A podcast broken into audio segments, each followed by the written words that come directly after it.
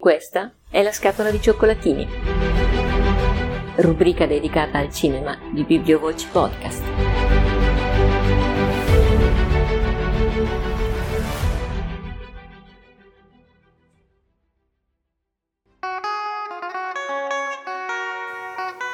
Mentre in Italia si è sollevata la discussione sul bonus psicologo, ci sono altri paesi nel mondo dove più o meno ufficiosamente o culturalmente non è nemmeno presa in considerazione la possibilità di un'analisi individuale, un po' perché è ritenuta inutile oppure perché c'è la religione per questo, perché non è ammesso che una persona abbia bisogni, aspirazioni e aspirazioni proprie, magari al di fuori di quello che la propria cultura o religione ammette. È ciò che sperimenta Selma in questo film, Un divano a Tunisi. Selma è una ragazza francese di origine tunisina che decide, per ragioni personali e professionali, di far ritorno a Tunisi. Tunisi dove è nata e cresciuta e città dalla quale suo padre insieme a lei ancora bambina un giorno durante ancora il regime di Ben Ali è partito per trasferirsi proprio a Parigi stabilmente. Ma Selma, ormai donna, torna a Tunisi all'indomani della rivoluzione dei Gelsomini, quando a cavallo tra il 2010 e il 2011 i tunisini si sono sollevati per chiedere il rispetto dei diritti umani, per denunciare la diffusa corruzione del regime, per chiedere la democrazia e migliori condizioni di vita. La Tunisia ora è una democrazia, ma un conto sono le leggi che possono cambiare da un giorno all'altro, un altro paio di maniche sono gli usi e i costumi radicati nella popolazione e tutto l'apparato burocratico che non cambia in un batter di ciglia. Selma vorrebbe esercitare la sua professione, che è proprio quella di psicologa, di terapeuta, a Tunisi, con la volontà di aiutare la sua gente in questo difficile momento di transizione. Ma i suoi zii, al quali Selma chiede ospitalità per aprire uno studio sul terrazzino del loro Riyadh, gli zii, i parenti, le varie persone che incontra e a cui vuole pubblicizzare la sua attività, la sconsigliano dall'intraprendere questa follia perché, come dicevo all'inizio, a che serve la psicanalisi quando c'è Allah? Vedrai che non verrà nessuno e così via. E invece, invece, ad un certo punto Selma si troverà alla coda fuori dalla porta dello studio, con persone che letteralmente non potranno più fare a meno delle sue sedute ma eh, se Selma non avrà più il problema di non avere pazienti, si troverà invece a dover fare i conti con la macchina amministrativa e burocratica tunisina e non sarà facile per lei arrivare ad una quadra. Perché vedere questo film? Per prima cosa è un omaggio da parte della regista Manel Labidi Labé alla commedia all'italiana degli anni 60 nella quale, sapete bene, con l'arma potente del sorriso, dell'umorismo, si sono affrontate problematiche sociali cruciali di quell'epoca.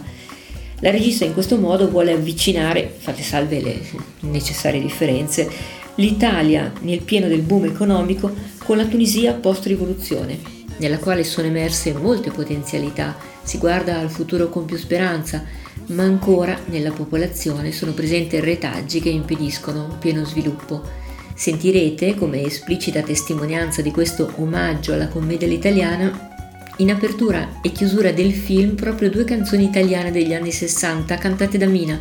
emblematiche per il film, Città vuota e Io sono quel che sono.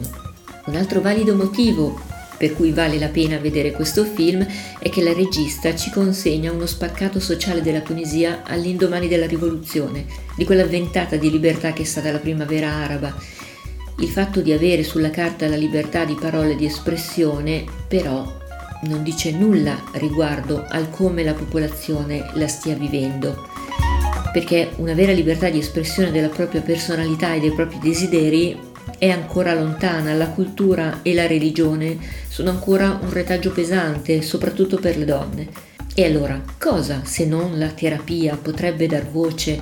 a quei desideri e alle personalità di ciascuno per condurre la popolazione ad una vera libertà interiore, che poi è la base da cui partire per un pieno sviluppo di sé, che conduce, uno dopo uno dopo uno, allo sviluppo della società intera. Questo è quello che la regista propone ai suoi concittadini attraverso Selma, la, prog- la protagonista del suo film.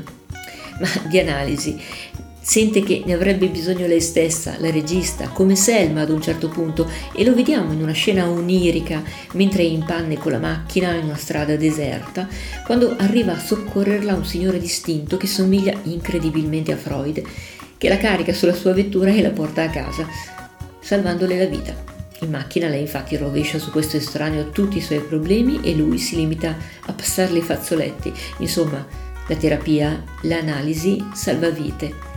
più chiaramente di così il film non poteva esprimerlo. Terzo motivo per cui vale la pena vedere questo film è che lo sguardo è quello a cavallo tra l'essere del posto e lo sguardo estraneo.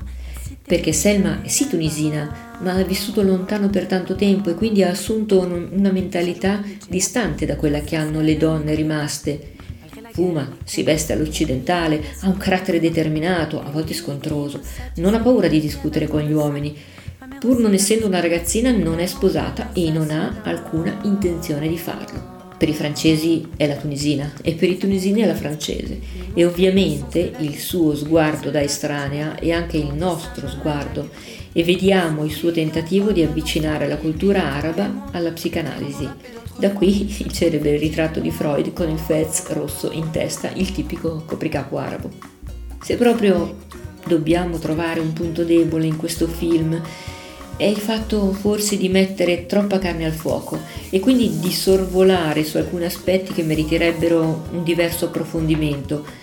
Ad esempio alcuni pazienti di Selma rischiano di diventare macchiette perché trattati molto velocemente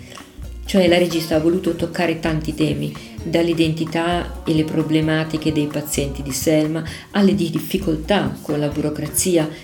e quindi da una parte il poliziotto fin troppo zelante che vuole dimostrare che in Tunisia non c'è più corruzione e invece dall'altra parte l'impiegata ministeriale che fa di tutto, tranne quello per cui è pagata.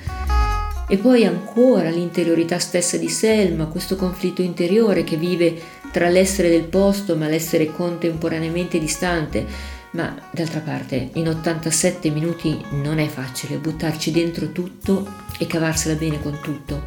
A proposito ecco, dell'interiorità di Selma, qualche critico ha detto che la regista avrebbe potuto lasciare più spazio a quest'ultimo aspetto e lasciare esprimere di più l'attrice protagonista, visto che anche lei ha dovuto lasciare il suo paese d'origine, che è l'Iran, perché è persona non gradita,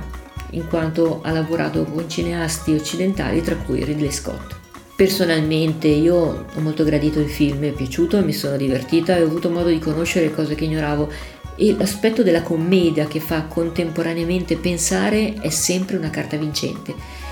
Ed essendo per di più per la regista un primo lungometraggio, insomma, tanto di cappello. Un divano a Tunisi ha vinto il premio del pubblico nelle giornate degli autori a Venezia 2019